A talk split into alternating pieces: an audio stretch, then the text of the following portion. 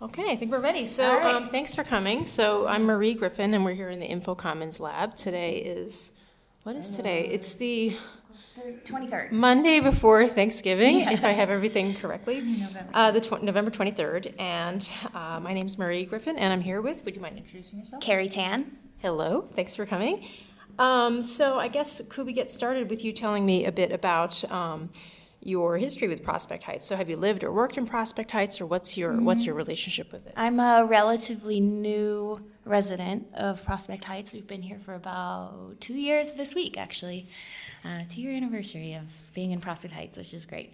Um, yeah, before I spent one very you know short year in Cobble Hill, kind of in flux, but before that I lived in Harlem for five or six years. I can't remember now, but I'm originally from California.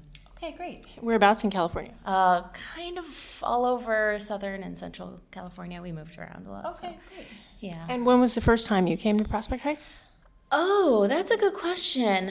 Um, well, before my partner and I started living together, he he lived over in Boerum Hill, and so I would spend a lot of time there, and we kind of wander around South Brooklyn. So probably you know a couple years ago. Yeah. Um, and uh, then when we decided to settle down, because I moved seven times in my first six years in New York, um, so we were getting tired of moving, so we decided to settle down someplace, lay down some roots, and um, and yeah, Prospect Heights is just a little more affordable than than the other things we were finding, and and plus, I mean, we just love the neighborhood.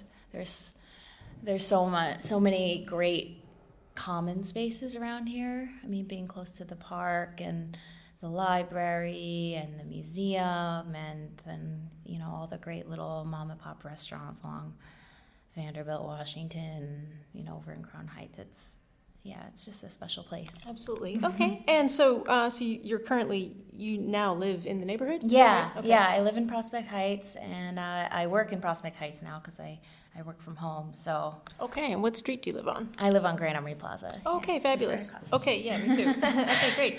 And um, let's see, if you're going to take me on a tour of Prospect Heights, um, where would you take me? What, what, Yeah. which place did you want to talk about today? Um, well, I always stop by this library because I just think it's um, it's it's a great little slice of the greater South Brooklyn community. You know, I think it draws a lot of locals, obviously, but then people come from you know far and wide across Brooklyn, um, just because they have such great you know resources for all the community members here.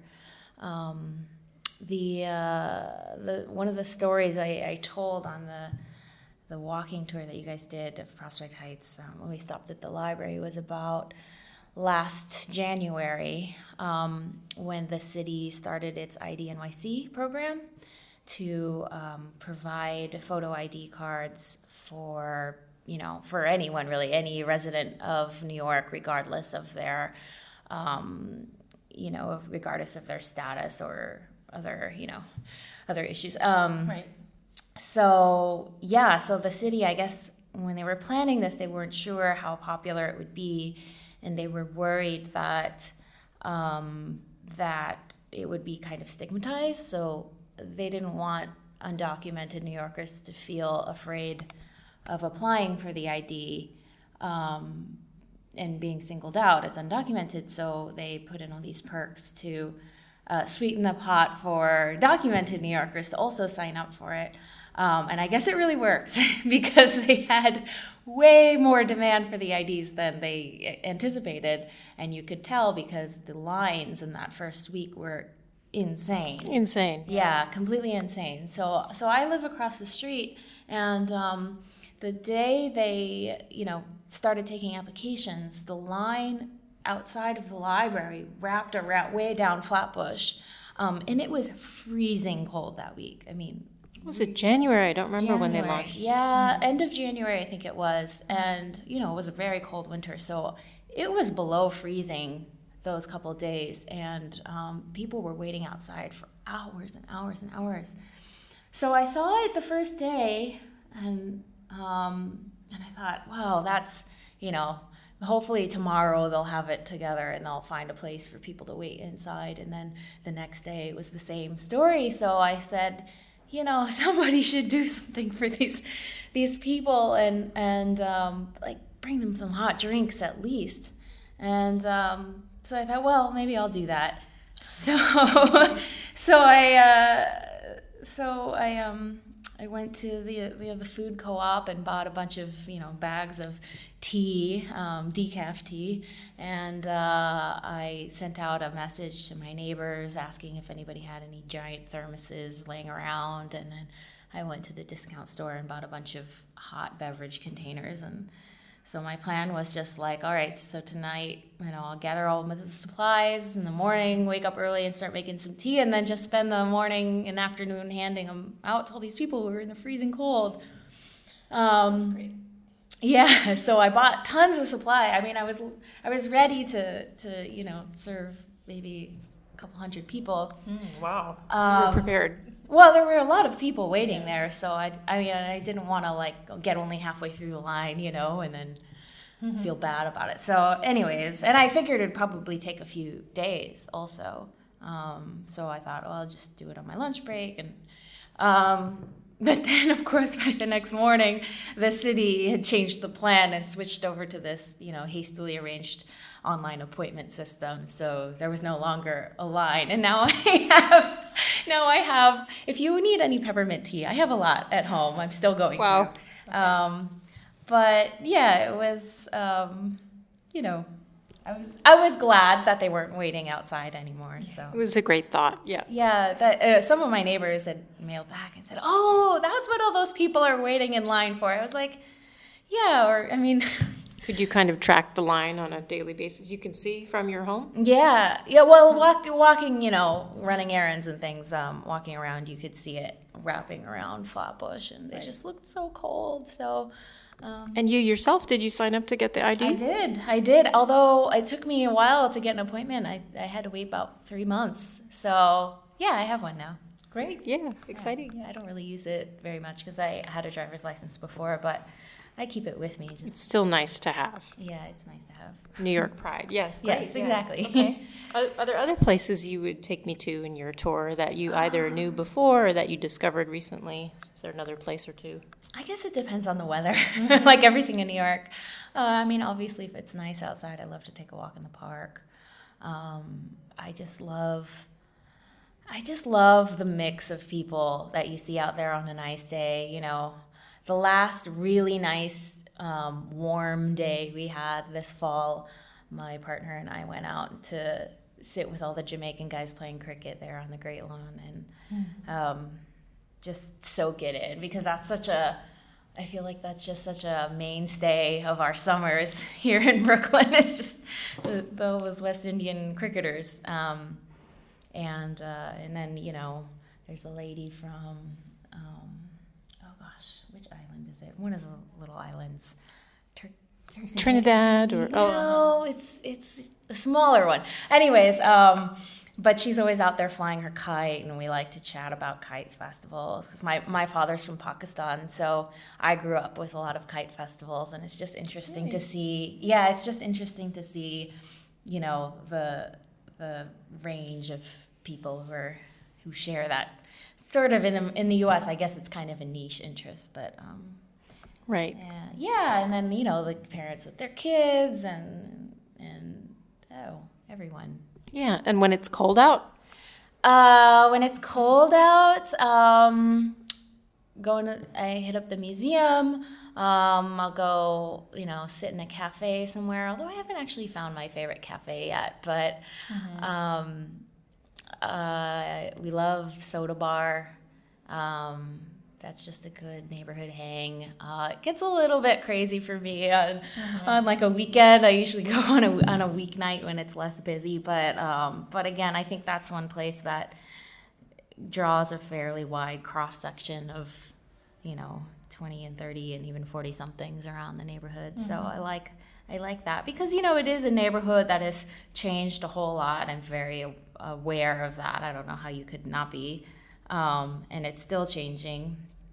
And uh, you know, the the residents, the makeup of, of the the residents is different. Um, so I don't know. It's Do you have any other ideas? I like your idea of just handing out tea to people in lines, but Oh, do you have some other ideas on how to kind of bring come together more, or you know, work with those differences and changes? yeah. I mean, Build how to build more community, I guess. it's tough, right? Because oh, it's oh, it's something I think about a lot. As I mean, let's face it, I'm a I'm part of the gentrifying crowd, right? I'm a recent resident.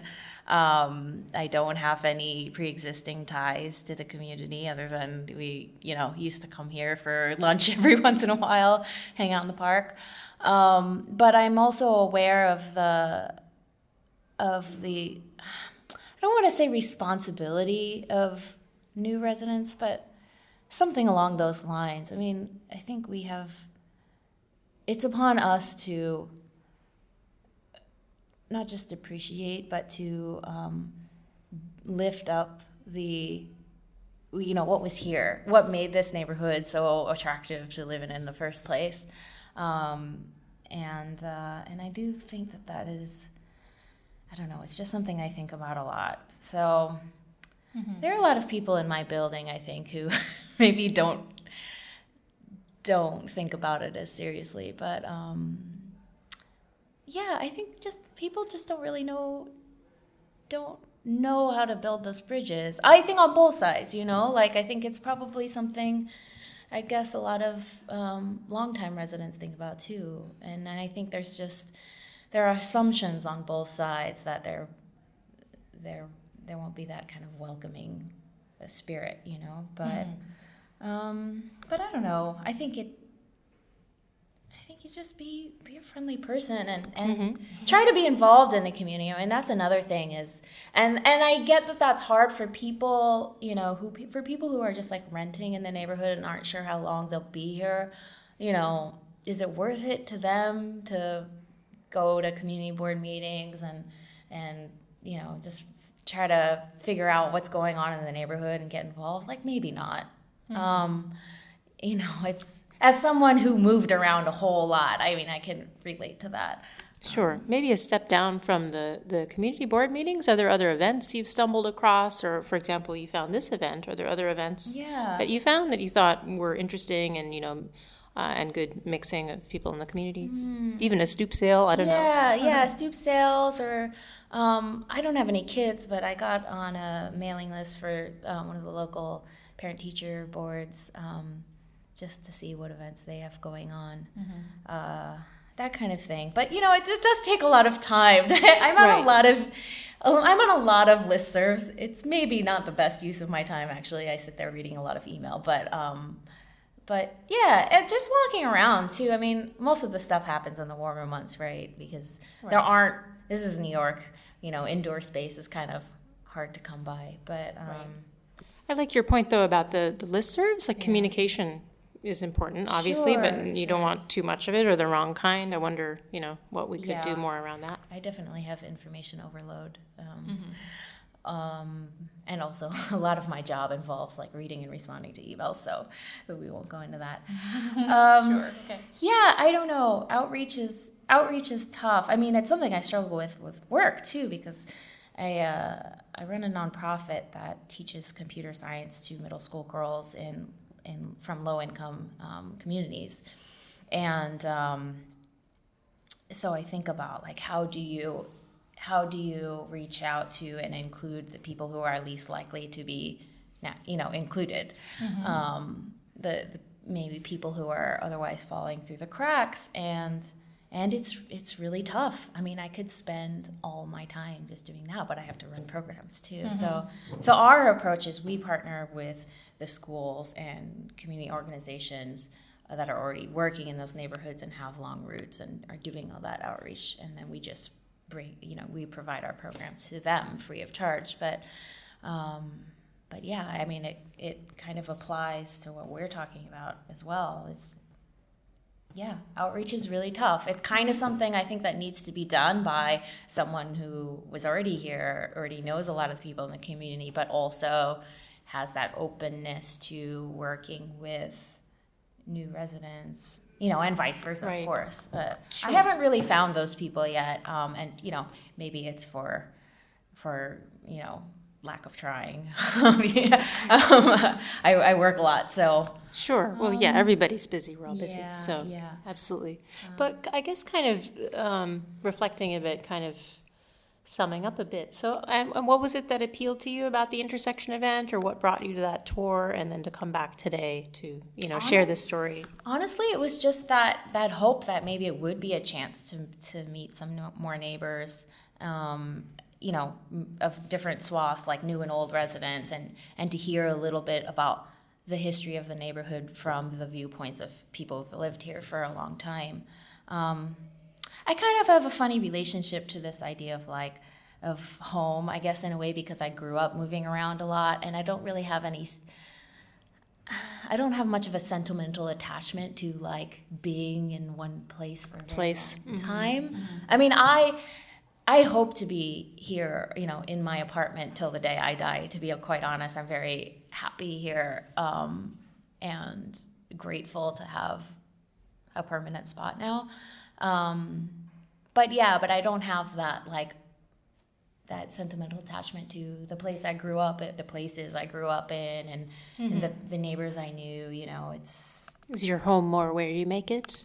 It's more portable for you, or Yeah, well, yeah, you build. I think you build, you build your your networks and and but things change. You know, my friends when I moved to Brooklyn, a lot of my friends were living in this neighborhood. You know, young, um, mostly creative professionals, and they've all moved now because they can't afford to live here. So, um, and I, yeah, I'm sad about that, but it's also like that's kind of I'm not old enough to expect things to be, you know, solidified in place. I also just don't think that's really the world we live in anymore.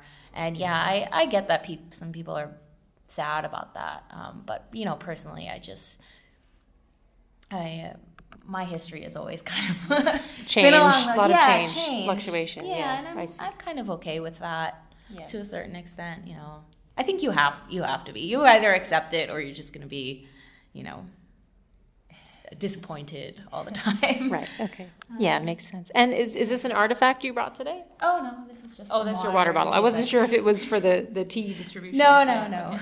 Great. Okay. Well, thank you so much for coming in. Are there any other thoughts you would have, or um, No, I guess I just I like this kind of project and I I like that you know it's connected to the library because this is a place that already draws a lot of different people from different walks of life. I want to see more of this kind of thing happening. I mean, it actually um, it reminds me a little bit of my experience at Occupy. We're talking about you know these opportunities to bring lots of different people together. For me, that was a real eye opener. I mean, I kind of got involved with that a little bit.